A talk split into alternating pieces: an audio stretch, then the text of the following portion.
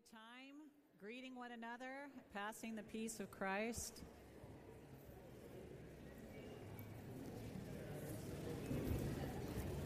So, as I am uh, asking a different kind of question and figuring out how to answer that question, I just want you to know that children are going to be moving around and moving around, even adults, to go back to the cross behind me, and I'm okay with that.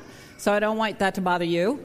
Um, so I figure you can still listen to what's going on up here while they move around and uh, help us fill out our cross. That sound good? So Kurt asked one kind of question, what's your favorite thing about Easter? And I want to ask a different question, and a more profound question, if you will. And that is, how do we know that this resurrection story is true? How do we know that it's not just a fairy tale? How do we know that, like the women bringing the spices, ready to acknowledge the fact that this man who was so amazing and worked amazing miracles and changed their lives forever, they were ready to acknowledge that he was now dead, that he was no longer with them, that he was a part of history. So, what helps us know that he's not a part of history but is still with us? What helps us know that we didn't just make this up? Because we want it to be true, because we need it to be true.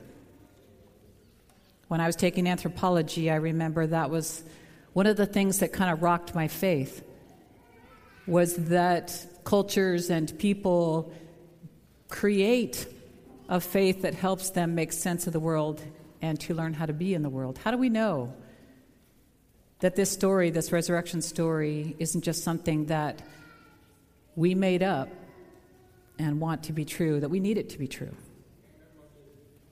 I think that's what the apostles were thinking when the women came back and told this outrageous story. And they told the 11 and the other disciples that were there that they had just gone to the tomb and there was no body inside. And on top of that, there were these amazing messengers that told them that he had been raised from the dead. And the 11 thought, okay, they want that to be true. They need that to be true. But what helps us know that it is true? Because the truth is, there's no proof that it's true. There is no scientific proof that Jesus is raised from the dead. And in all the stories in Scripture, all the gospel accounts, there is no explanation of how Jesus was raised.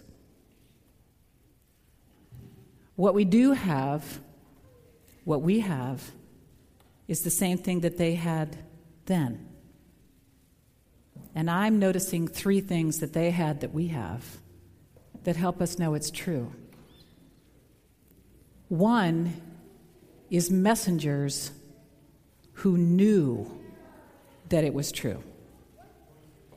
They had two men standing next to these women, glowing, saying, Why are you looking for the living among the dead? He's not here in this tomb, he has risen. They had messengers. They also had God's promises, God's word. They asked the women this question. They said, Do you remember how he told you when he was with you in Galilee that all this would happen? That he'd be handed over to sinners, that he would be crucified, that he'd be raised on the third day? So they had these promises, and the women start clicking, putting it together, and they remembered that's true. He did say that this would happen. But more than that, if you follow where the messengers are sending them, and if you go where the Word of God is sending them, the third and most important thing that they have that helps us know that is true, that they actually have their own experience of Jesus alive. Their own experience. If you follow what happens with the women, what happens with the men, they have their own experience of Jesus alive. That's how we know. Messengers who know it's true, God's Word having our own experience of Jesus. You know, two messengers that have really ministered to me recently, and we always need them. We don't outgrow our need for these messengers. Are a couple, Steve and Sharol Hayner. I got to know them probably 20 years ago plus. They were a part of a gathering of Presbyterian pastors that gets together every year, prays for one another every day. About 35 pastors from across this nation, and I'm a part of that covenant group. In the last couple of years, we've met in Atlanta, Georgia, because that's where Steve and Sharol lived, and Steve was the president of the seminary there, Columbia Theological Seminary. And I will tell you, out of all 35 pastors, great peeps, all of them, everybody loves Steve the best. Why? He was this activist for justice and compassion around the world. He was this insatiable learner, and he could be taking the church to a cutting edge and always communicate it so simply. He was humble. He was a servant leader. Everybody loved him. We felt lucky to even know him.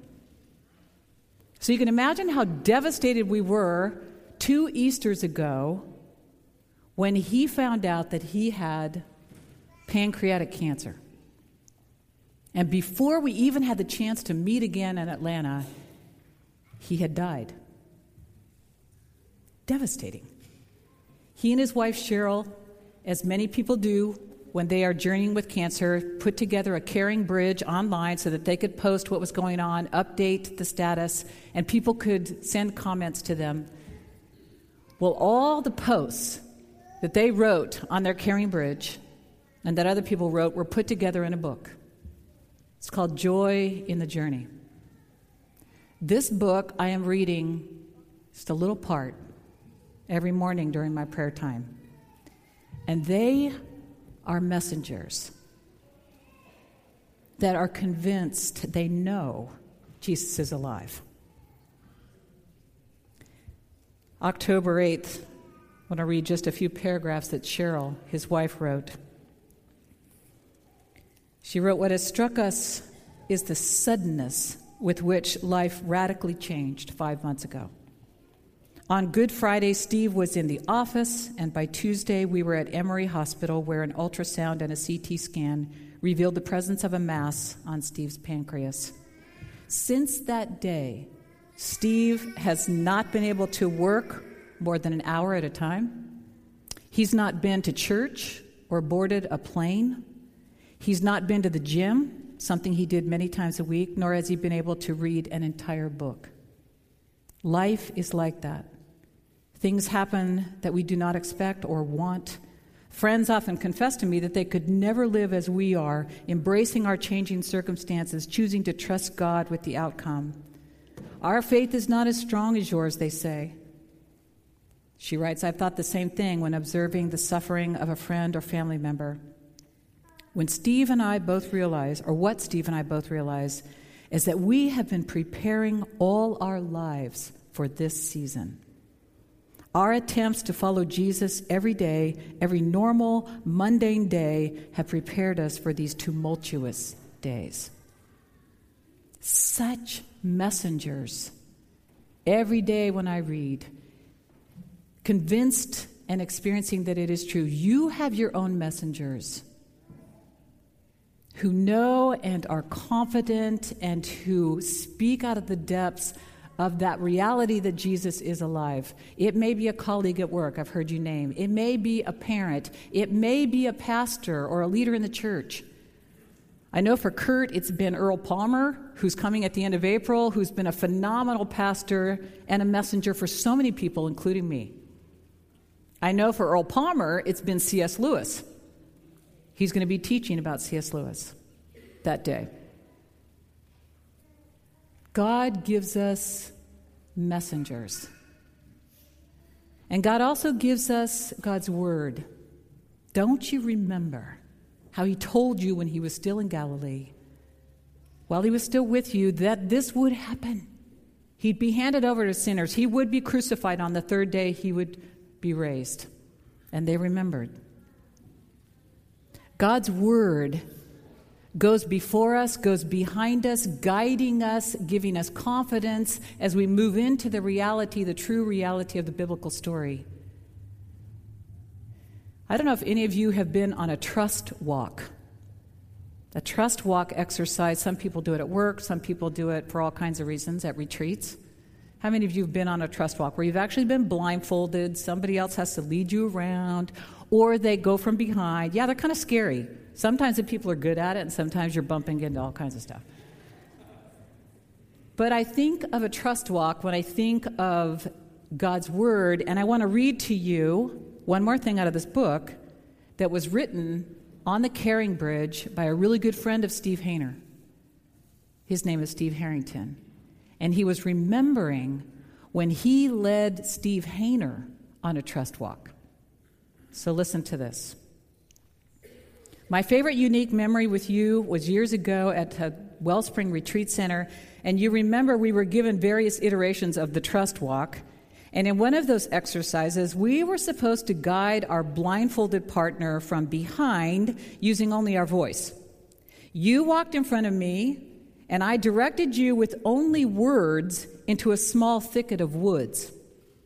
I had you stepping over logs and ducking down below uh, strong branches. You went slowly. You could feel dead wood snapping beneath your feet and all of the twigs on your face as you brushed past them. You knew that you were walking through a very thick and tangled terrain, a precarious path for someone blindfolded, and having to trust only the words spoken to them. And then I brought you almost out of the woods to the very edge of a large, flat, grassy field and stopped you six inches from the grass. You were still standing in the woods, blindfolded. You remember, right? You had no idea that all the tangles and tripping hazards and undergrowth and slapping branches and hard trees were behind you, and that before you was only a broad, flat, lush field of green grass. You were still in the woods, imagining yourself stuck in the midst of all the tangles and hazards. Only I knew that before you it was all level and open and free of any encumbrance or danger or fear. Then I said, At the count of three, I want you to run straight forward as fast as you can. I counted to three, and with great trust, you took off running, charging ahead, screaming your lungs out, flailing your arms, worried that you were still careening through the woods, but also suddenly laughing to find out that you were out of the tangled danger and running easily into a flat field full of soft and forgiving grass. This is the journey ahead of you, my friend. Whenever it is that you take it, the Word is behind you, but also goes before you. The Word made flesh walks with you and is within you, and therefore all shall be well, and all shall be well, and all manner of things shall be well. How do we know it's true? God gives us messengers who are confident that it's true. God gives us God's word, proclaiming, declaring, guiding from behind, guiding from in front, that it is indeed true.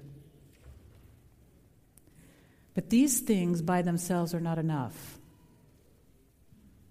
They are not enough. The whole point of the messengers, the whole point of God's word, is that we each have our own unique experience of Jesus alive.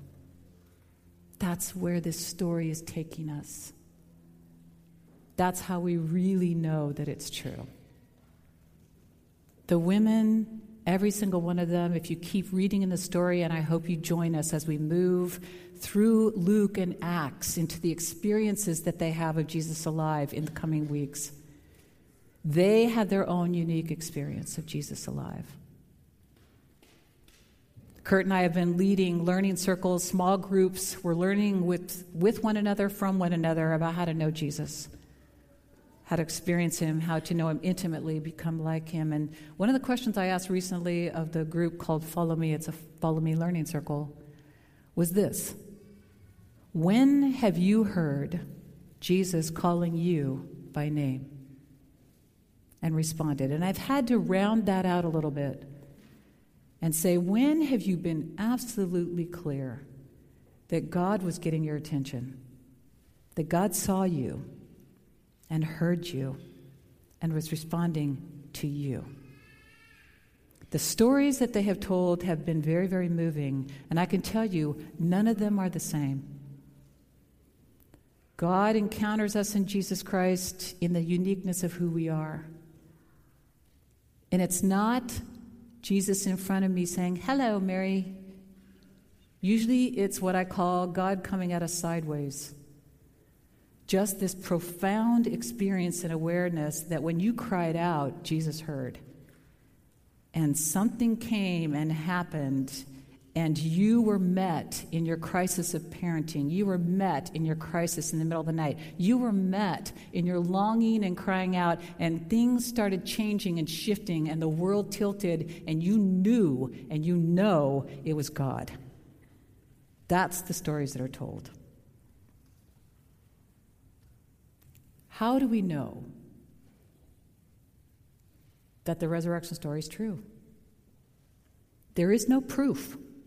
There is no scientific proof, there is no explanation about how the resurrection happened. None.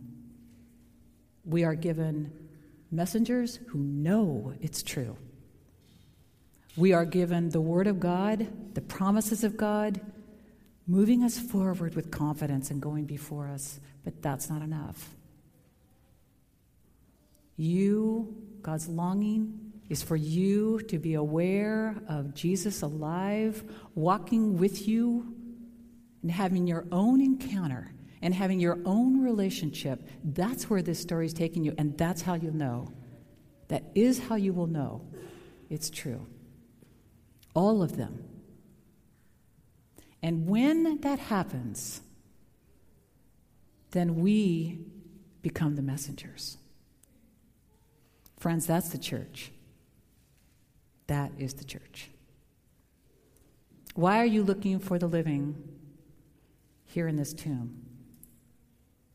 He's not here in a tomb, he's not in a history book. He has risen. Let's pray.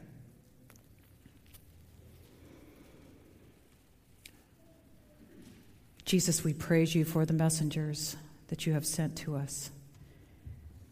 But more than anything, we praise you that you are here now and you love us with a love that wants to be known and experienced, with an invitation that wants our response. Oh God, in all honesty, we are used to proof, to scientific proof, to the kind of data that helps us know. And yet, the way you want us to know you is experiential. So lead us, O Lord, because of the messengers that surround us, because of your word that goes before us and behind us. Right now, this day, help us to know in our own lives, in our own hearts, that you are indeed alive and you are Lord of heaven and earth, of life and of death. Amen.